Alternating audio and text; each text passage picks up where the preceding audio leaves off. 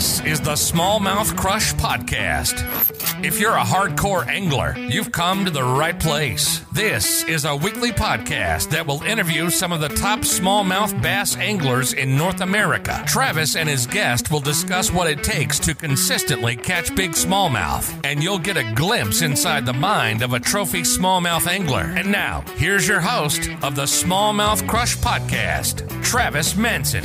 Hello, welcome to the Smallmouth Crush Podcast. Happy holidays. It's getting close to the end here. Season one. Awesome information. Talk with some of the top smallmouth anglers across the country.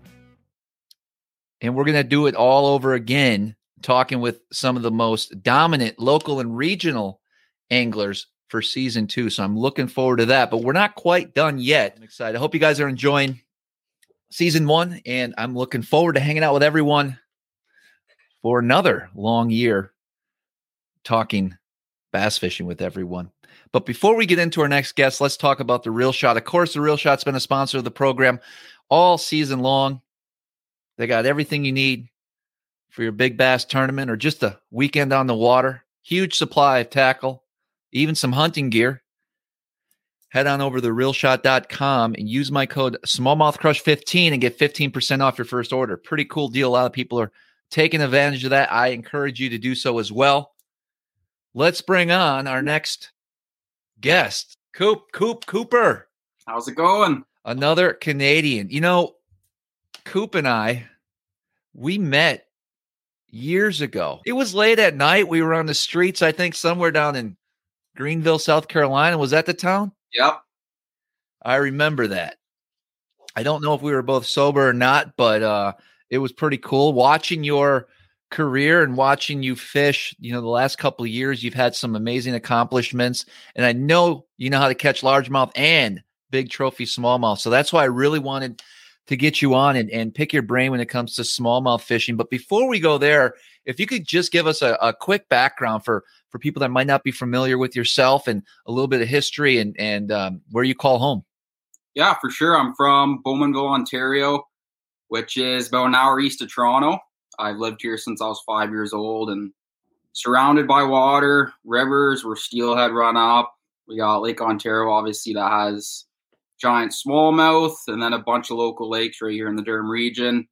Yeah, I'm, I obviously love bass fishing, but I love doing it all. I do a lot of trout fishing. I fish for carp. Uh, so yeah, just multi species. Yeah, I definitely love doing it all, but um, there's a special place in my heart for tournament fishing. It's pretty amazing that whole part of the country and that section, uh, the amount of fishing and, and, resources that you have for different species. If anyone follows uh, you on Instagram, they'll see that you are into a wide range of, of different fishing when it comes to the Great Lakes and that that total region. I mean, it's it's pretty incredible. I thought I thought I saw something with a big sturgeon recently. What's up with that? that, wasn't close to home. It was in Canada, but it was in uh, British Columbia. Wow. We we do, a video series called The Road Trip, and we just scratch fishing trips off our bucket list. Me and my brother, we've always wanted to catch a sturgeon, so we made a a 10 day trip up to the Fraser River in BC and did that. It was pretty incredible. How big was that thing? It was nine feet, six inches. Oh, wow. Yeah, it was a wow. 55 minutes to reel in our one buddy Ruben caught it. It was it was insane. He didn't hand the rod off either. Sure, sure. The whole time he reeled it in by himself, an hour and fifty five minutes. That is crazy. That is crazy. Man, that yeah, that does sound exciting. So talk to me a little bit about your love for smallmouth. Probably started. It was a Bassmaster High School Championship. It was during the Eastern Regional through the Bass Nation, and we, me and my buddy still tournament partner until this day, Danny McGarry. We fished the high school part of it, and we actually won the event with Smallies. That was about nine years ago, eight years ago, and I think that was the tournament that kind of gave us the love for catching big smallies, and that was on the St. Lawrence actually. Oh, very cool. What would you consider your home body of water uh, to fish for smallmouth? Home body of water for smallmouth would be Rice Lake. Rice Lake. Talk to me about that place. Yeah, it's a cool place. It's chock full of big ones, a lot of little ones too. But uh, typically on that lake, you need about, if it's a two day derby, you need about 22 a day to win. Um, some guys, there's been sacks, you know, 24, 25s brought in, which would be a big, big sack. But uh, yeah, super cool lake, uh, full of big smallies, big largies too, but mm-hmm. smallies have really taken over in the last last few years. Is it similar to a lot of the other bodies of water up that way, meaning clear water? Um, is it is a lot of structure, a lot of hard bottom? Yeah, it's a lot of hard bottom. They relate to hard bottom. There's actually shell beds out there, boulders, rock piles. As far as the watercolor, it's not clear. It's not even close to like. Oh wow! Okay. Lake Simcoe and lakes like that. It's actually quite stained, maybe a two foot vis max. Mm. Are you able to catch them up shallow or or deep, or what's your um prefer way to catch them there? I like catching them deeper offshore, but uh, guys do come in with some big sacks shallow, especially in the fall. They'll get up on the sand and and you can catch big ones doing that. But I like the I like the offshore deal. So you actually won that tournament years ago. Was that your yeah. first yeah. big win? What made you continue on with tournament fishing and kind of your love for the sport when it comes to that? That event really like mm-hmm. that that that event really you know like just the whole experience like even I'll never forget you know blast off them doing the anthem in the morning and and just the whole you know we were there for a week practicing and i remember in practice we we had found some big ones just the feeling of knowing you're on some big ones and then actually mm-hmm. going out and and executing and, and catching them was was the best feeling ever and you know, even till this day when you go out it doesn't always happen you know that but uh, when you go out and you get on them and it, it all works out then it's, it's such a good feeling so you mentioned on Rice Lake fishing deep. Is that what you would consider your strength or preferred way to catch smallmouth? And if not, what would that be? Um, in general, it's a hard one because I love catching them shallow too. We have Lake Simcoe. It's about an hour north of me. You can barely ever win out there deep, especially midsummer. You can win out deep in the fall, but midsummer they're you know eight feet and less and you're sight fishing them, and I love doing that. Um, but if I had to choose, oh, that's a hard one. I'd probably mm-hmm. shallow. Shallow. Looking at them, I grew up steelhead fishing in the rivers, and I, I always like seeing how they react. And what advice can you give to someone that's you know, let's say they because there's a lot of great anglers um, that fish for smallmouth, especially ones that we've had at guests on this podcast, and they talked about sight fishing and going out visibly looking for these smallmouth. What are some tips that you can give the listeners and viewers when it comes to sight fishing for cruising smallmouth? I see so many people do it. They get on them too much. Stay back because they, they get, especially Lake Ontario and, and Lake Simcoe, they get so spooky. A lot of the times you get up on them and they're 10 times harder to get to bite as if you were to just stay back. And it's hard to do because a lot of times you don't know if they're there. And it all depends what they're relating to. Like if you know there's a, a big one on a boulder, stay back. You know where it's at and just fan cast until you land on them or, or close to them. But I think that's mm-hmm. the biggest things is don't get right on top of them. Yeah, I was going to ask you that. Seems like like as good as as Simcoe is, it does get a lot of fishing pressure. I'm assuming, and you mentioned that it's rare to catch them out deep in the summer, or at least compete and do well in the tournament. So I can imagine during practice and just just anglers out having fun for that day and then of course you have the tournament pressure it's got to be somewhat difficult those would you say those fish are educated or is this an approach that you would advise taking when you're chasing those fish like on a lake like simcoe that has all that pressure yeah they're educated for sure they definitely get pressure throughout the season whether it's you know us tournament anglers or people out there guiding. Um, they definitely get educated. And like I was saying when I was saying stay back, like a lot of times you can't. Like you see one 10 feet from the boat. Right.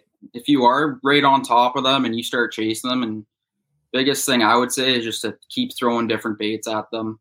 Throw something different. That's my biggest piece of advice to someone is, you know, throw something different because a lot of the anglers are throwing the same thing over, mm. over and over. Just kind of think outside the box, throw something a little different and get them to react. Well, you know, I'm going to be asking you what you're throwing because uh, that's that's going to be something a little different, I assume. But when you approach a smallmouth and you actually see when you get busted, right? You you you ran up onto it, and let's say it knows you're there, but it doesn't leave, and I'm assuming that's typical of of those fish up that way. What are you going to do uh, to try to get that fish to bite? Now, obviously, you're backing off slightly, but trying to keep a visual on that fish. Yeah. And how would you approach your cast with that fish if you can walk us through that? Yeah, if I came up to a big one, say a five pounder, and he's 15 feet in front of the boat, I'm looking at him. He's just slowly cruising. If he's going straight, I'll usually, you know, pitch ahead of him, mm-hmm. not directly in front of him. I'll, I'll usually okay. pitch 10 feet ahead of him and, you know, a foot to three feet to the right just to see how he reacts. A lot of the times they'll come up, chase it, and eat it before it even hits bottom. Sometimes they'll come up and nose on it and they won't eat it. And that's when uh. they're interested, but they're not interested enough to eat it. And that's when I'll start rotating through baits, different presentations. So if I throw a drop shot and he doesn't eat it, maybe I'll make my leader a bit shorter, or maybe I'll throw something that, you know, is bottom contact bait. An example this year on Lake Simcoe, they would not eat anything if it was not on bottom. I was throwing a draw. I really wanted to catch them on a drop shot. They weren't eating it, so I started throwing something else, and instantly they started eating it. And I could almost catch every one I saw. Every year, like every fish is different. Some mm-hmm. days it works. Like that day at work, they just the fish in general in the area I was fishing, they didn't want anything off the bottom. But you will get those days where, you know, this fish is going to want a droppy. This fish is going to want a tube. This fish is going to want a spy bait. So you got to just kind of learn and see how the fish is reacting and let them tell you what they want. What would you say your top four or five uh, rods on deck when you're outside fishing would be, if you could break that down? Yep, spy bait. So when I'm looking, when my trolling motor's on high, I'll just fan cast, drop shot, something on bottom, a hair jig. Hair jig. So when you're actually looking for these fish and you want to cast to them while your trolling motor's on high and you just kind of get a feel for the area, maybe you're searching for for some fish and you're not sure if there's any around, so you decide to pick up the spy bait. What would make you pick up a spy bait versus a hair jig versus say a swim bait when you're targeting those fish? Yeah, for me it's just a confidence thing and and I can throw a spy bait further than I can those other baits. So when you're looking, I like to, you know, cover water. I want to be able to fan cast out this way, 100 feet, 100 feet, and just kind of mm-hmm. as I'm looking, right? So I can throw the spy bait way out there on a 902 and just cover a ton of water. So, and the spy bait, sometimes they don't eat it. Sometimes they'll eat the hair jig over the, again, that's something you just got to let the fish tell you. Through an area and I'm spy baiting, and then all of a sudden I start seeing them under my trolling motor they're not eating the spy baits. Mm-hmm. Then I'll pick up a, a hair jig or a. Let's say you're going along and you're throwing your spy bait and you see one. Are you reeling that spy bait in and grabbing something else, or are you going to make a pitch with that spy bait first, since it's already in your hand? I'll definitely pick something else up. You will. Okay. What determines if you're going to go up shallow? Let's say you found a group of fish and the next day you realize it's blowing, it's cloudy. Are you still going to focus on those shallow uh, smallmouth and and how are you going to approach that? Because obviously we all know high sun, calm conditions, visibility is key sometimes when you're fishing for those fish up shallow. What are you going to do in that situation? Are you going to go see if they're still around? Yeah, it all depends on the area. You know, I've had zones where I've caught, you know, big crews and smallies up shallow and then we'd have a, a front of clouds roll in the next day. But it was one of those areas that was very far away from deep water, and they're not likely to travel off that shallow flat nearly as much if they were to, you know, have mm. a deep ledge close by. So a lot of times those ones will stay put. Maybe not in that exact area; they'll move around on the flat, but uh, they're still in the area. I truly believe that. But uh, if you get a, a zone where you have this smaller flat close to real deep water, you will have fish push off into that deeper water. As far as as far as them moving on them great, enormous flats, I've still caught them when the when the clouds come out. It just makes it a lot tougher because uh, you can't see them. It just makes it way more difficult because you know you could be mm-hmm. 40 feet off and instead of going right you should have went left but if it was sunny out you would have known to go left because you would have visually seen them what is your typical setup when it comes to uh, fan casting and and using that spy bait as far as uh, length of rod and, and line? Are you a braid the fluorocarbon? Or are you straight fluoro on that? Yeah, I do. So I run a NRX, a 902 with eight pound braid to either a six or eight pound fluorocarbon lead. I'll usually do about a when I'm tying my lead on, I'll do about you know six seven cranks into my reel, so I'll have about 15 feet of fluoro on there. Mm-hmm. Having that little bit of stretch. I've heard of some guys running straight fluoro, but I think it's a little bit too much. It all depends on the rod you're running too. But that 902, it's super flimsy, which is good. It absorbs all the head shakes, and you know how scary it is hooking hooking fish on a spy bait. What's your favorite brand of spy baits? I throw the duos. Do you? Yeah. Any yep. particular size? Uh, the 90s. The 90s. Yeah. Yep. So Cooper, as far as your presentations when it comes to uh, drop shotting for for shallow fish, what is that typically going to be as far as your bait and lead as well from the drop to the to the actual bait itself? So when I'm dropping down on them below the boat, I'll usually be anywhere from from 10 to 12 inches. That's usually about where I'll start. I've actually gone up to, you know, going about three inches. I actually fished a Costa event out there three years ago out of Massena. Just a quick, cool little story. I was mm-hmm. over this one area and I knew they were down there. I was marking them. I'm like, man, they got to eat this drop shot. And I was throwing a 12 inch lead. I did three or four passes, three or four drifts, not a sniff and I was stubborn. I'm like, I need to get them to eat this drop shot. So went back up and I just short my drop shot to like a three inch lead and literally instantly on the exact same drift just started cracking them. Again, you just kind of got to let the fish tell you. And as far as when I'm casting, I always take into consideration the angle, mm-hmm. how water you're in. So if you're in, say, five feet of water and you do a 150 foot cast, instead of your so if you're below the boat, your line's straight up and down, right? Obviously. Yep. If you do a hundred foot cast in five feet of water, and you have a twelve inch lead from your weight to your hook, you're not only six inches off bottom technically. So yeah. I keep that in mind as well. Yeah, I'm always playing with the leader length, but you know, seventy percent of the time I'm about ten inches. Gotcha. What type of baits you like to throw up shallow uh, when you're when you're throwing a uh, drop shot? I alternate through a bunch of different baits. To be honest, I've uh, I like to experiment. I've thrown caught some big ones on X Slammer. Uh, I love through. I love drop shotting a little swim bait, especially like drop shotting. For me, I'd much rather cast and drag than fish vertically with a drop shot. I just something about it. I just love doing, especially with that swim bait. You can cover mm-hmm. a lot of water doing it. Do you mess around with a, a wide range of colors, or do you, do you keep things basic? I keep it super basic. I'm, you know, for smallmouth, I'm straight black, mm. green pumpkin. Mm-hmm. Odd time, I'll get new, you know, shad colors, but I see yeah. I keep it super simple. All right, good stuff. I got to ask you, what is your favorite place to chase smallmouth uh, in North America? Because obviously, from Canada, you get down to the states as well and do a lot of fishing. If if you could uh, pick one spot, where would that be?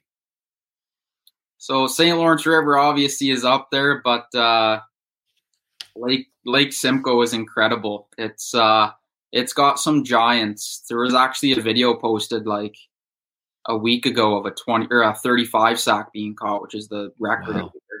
I saw that somewhere on Instagram. So there is some absolute tanks, and uh, you know I love how it fishes. It's one of those lakes that usually if if you win, you're only getting six seven bites a day, and that's kind of wow. fish. I like grinding out you know six or seven big ones, and uh, yeah, I love it. I actually just finished a derby out there, the Canadian Open.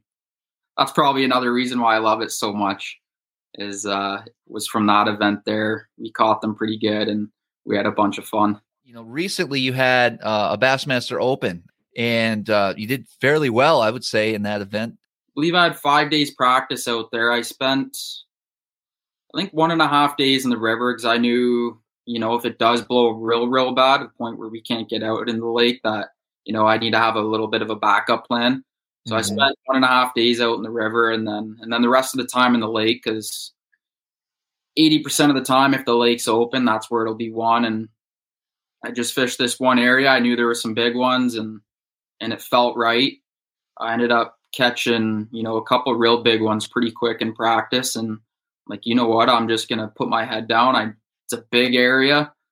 There's several fish that live in this area, very main lake I'm just going to learn this area. So I literally spent three and a half days there just mm. learning that area, marking every boulder.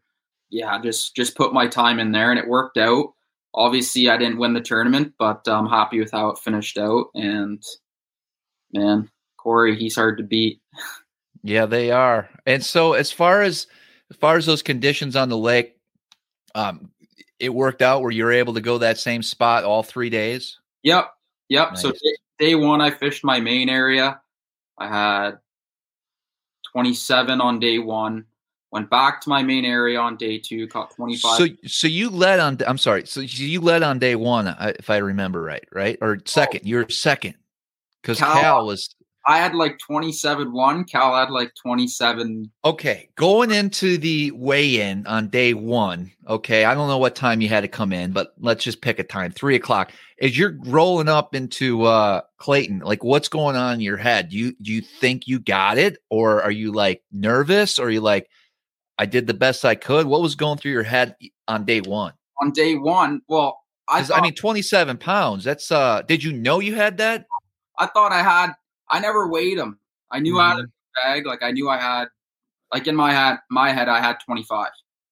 And I gotcha. I laid off my fish because I figured 25 a day would win. Mm-hmm. And I kind of just went looking, but yeah, I weighed in. I'm like, holy yeah, right, seven pounds, and like, oh, and then to have someone beat you with yeah. even more weight is crazy.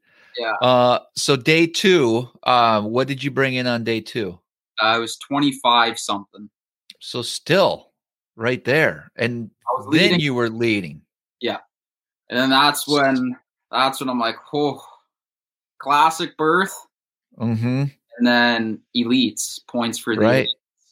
So that was yeah. going through my head, and I'm like, man, this is this is probably the biggest, you know, derby for me to date. I'm going in the final day leading. If I win this thing, I go to the classic.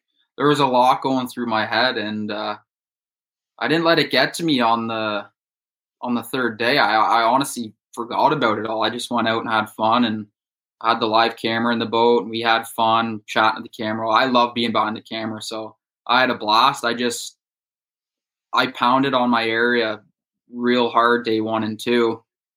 So I uh I ran a bunch of other stuff I had and came up with 21 pounds. But mm-hmm.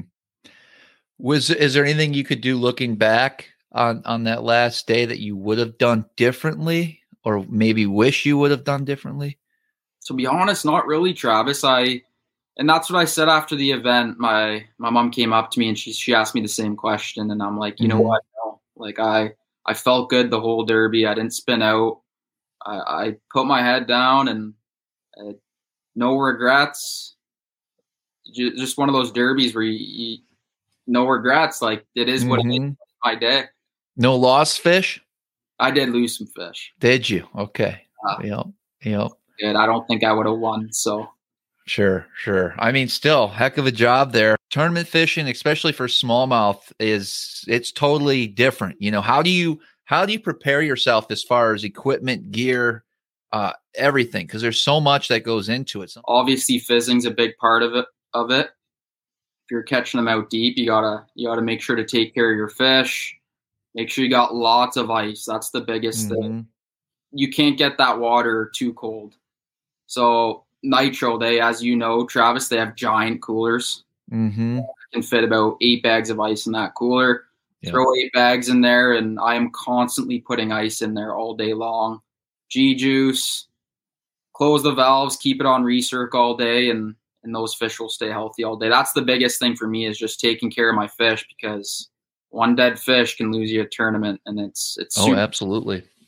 open your cooler, dump some ice in there, and, and take care of them that way. So as far as electronics, how how do you how much do you rely on your electronics when it comes to smallmouth fishing? Uh, a lot, a lot. Um, St. Lawrence, for example, I uh, day one and day two, I I caught ninety percent of my fish on the live scope. Day three was a different story because we had you know five six footers rolling in, and you just can't use it the same. It's constantly coming out of the water, so I kind of just had a blind cast.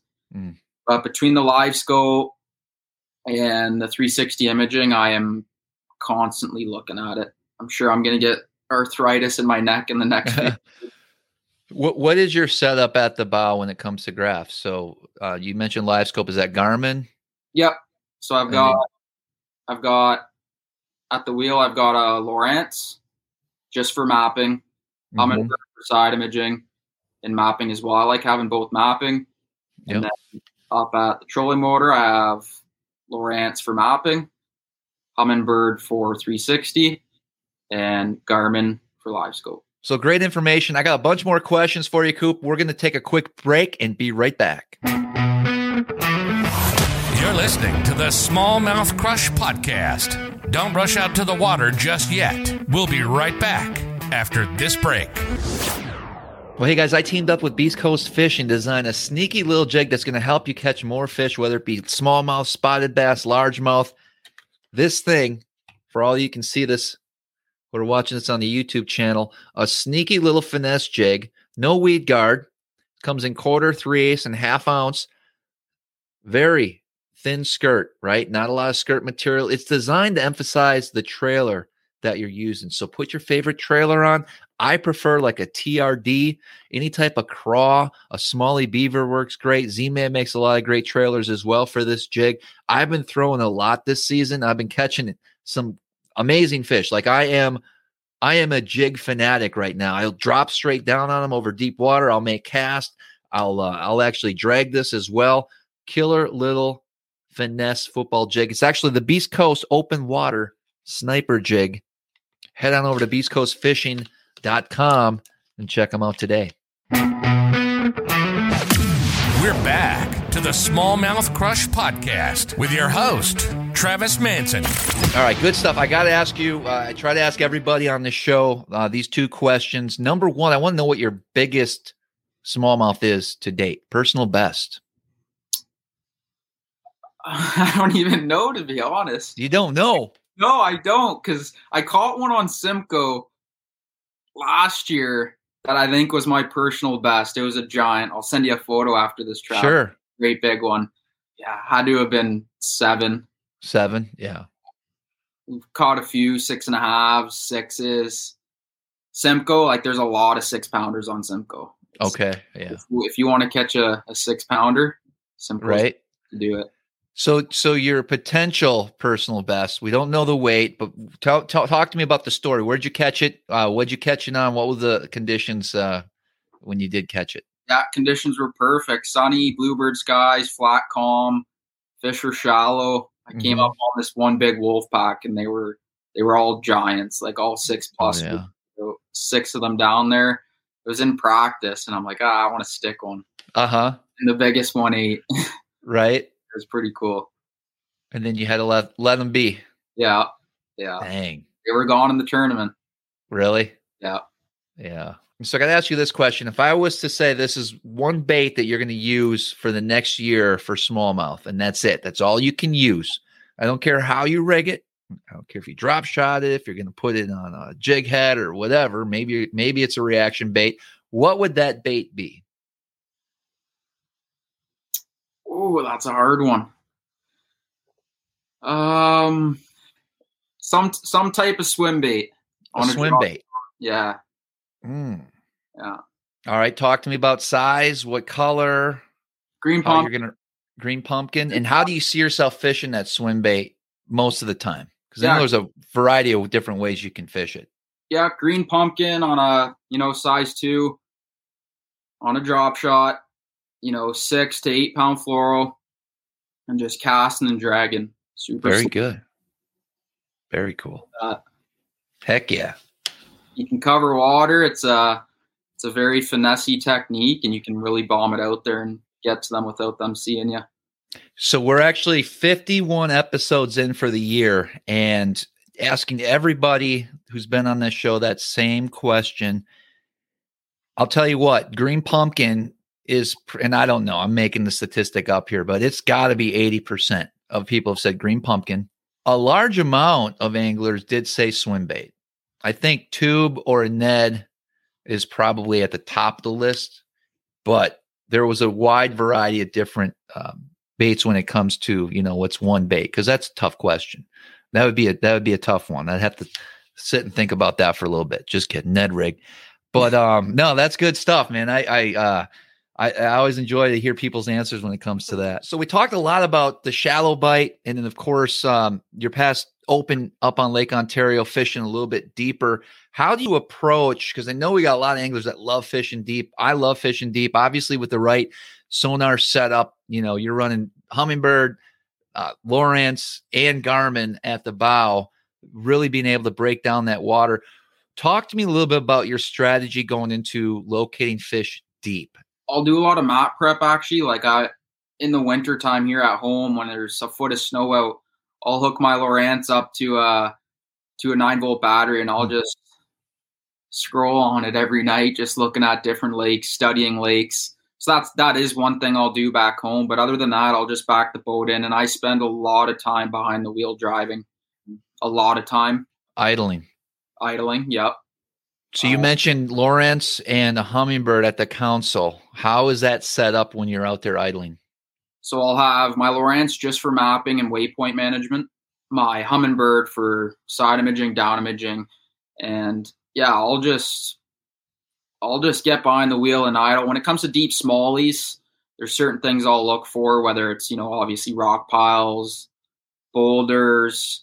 Um, out in Lake Ontario, big ones get on boulders, and there's some big boulders out there. You know, Mm-hmm. boulders that are five feet tall by five feet wide and you know almost 80% of the time if you can find a big boulder like that there's going to be some big ones on it at some point um, they're not always on it but if you find Mhm. something juicy like that it's worth coming back to in a day or two because they can they can roll up on it any day but yeah i spend a lot of time behind my electronics just looking for irregularities whether it's uh, you know a big flat that big sand flat with chunk rock on this corner of the flat. Again, 80% of the time, it's just a magnet. Like it's just something they can sit on. So that's a big thing for me for deep smallmouth is just finding irregularities. Are you looking specifically for fish as well on the graph, or is it more structure? For me, it's more structure. You'll, you'll, you'll obviously see fish on the side imaging and stuff like that. Like on them big sand flats, you'll see them. Um, but I'm typically looking for an area that like I like pulling up to a zone and fishing knowing where they're going to be rather Mhm. than finding, you know, cruisers on a on a on a sand flat because if you find them 3 4 days before the event they could be 700 yards on the flat over this way. So Mhm. I, I just like finding those juicy little zones that that uh, you know they'll hold and, and sit on. So when you're when you find a good area, uh, let's say on your side image, something that sticks out, irregularities or or perhaps a couple big boulders. Now you can approach it uh, at the front of the boat, relying on LiveScope probably heavily as well as your 360. What types of uh, techniques do you start with uh, when you're targeting those fish deep? Depends how high up in the water column they are. Depends if they're on bottom. You know, if they're on bottom and they're they're tucked right beside a boulder, I'll throw I'll pitch a drop shot or a, a tube or something like that out. But you'll get those days where they're they're suspended or sorry, ten feet above the boulder and Mm-hmm. know, you can maybe throw a swim bait or you can throw that drop shot and you'll see them come up and fall it all the way down the bottom. Mm-hmm. But uh, yeah, it all depends what they're doing and where they're at in the water column. it's fascinating today with with LiveScope technology back in the day and i don't know if this is the same for you but you would get your bite and you would feel like that fish was always on the bottom but I don't know if you've seen this now, where you see those fish suspended, and just like you were saying, you, you're casting out, and that fish actually follows it down and then bites it. Isn't that crazy? There's there's oh. so much more I think to to fish that suspend and they're just kind of hanging out in the water column than we've ever thought. There's a lot. I've always said, like even out in Lake Ontario, like there are. I can almost guarantee you there are so many smallmouth out in the best, just chasing alewives and Mm-hmm. that we aren't even seeing or fishing for. You know, they're just out cruising. And then coming back to you know when I'm approaching a zone, like say a rock, for example. Typically, I'll throw a drop shot down there rather than a swim bait or a spy bait, just to keep the bait there. So they're they're sitting on that boulder. Mm-hmm.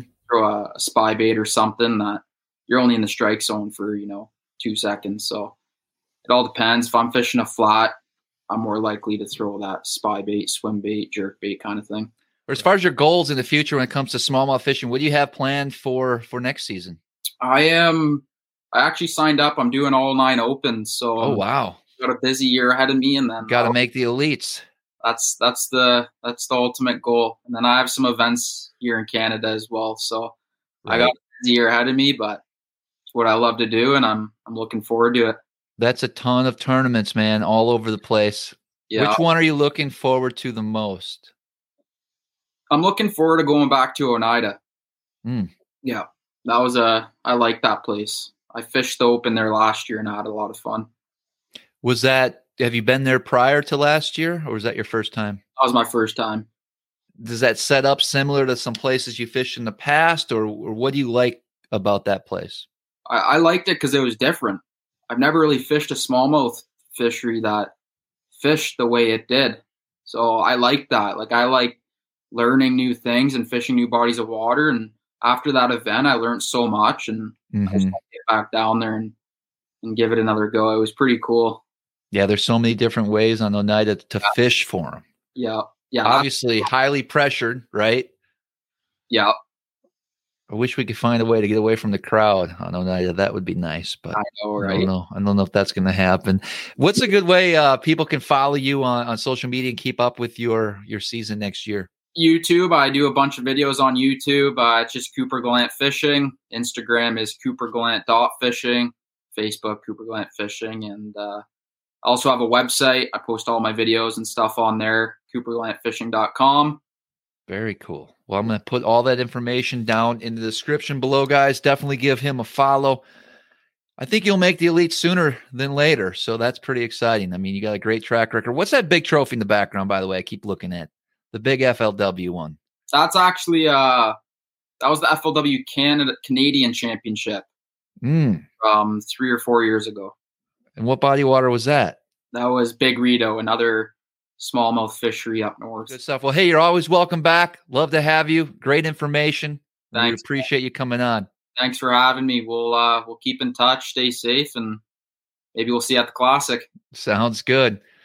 See you guys. And as always, until next time, we'll see you guys on the water.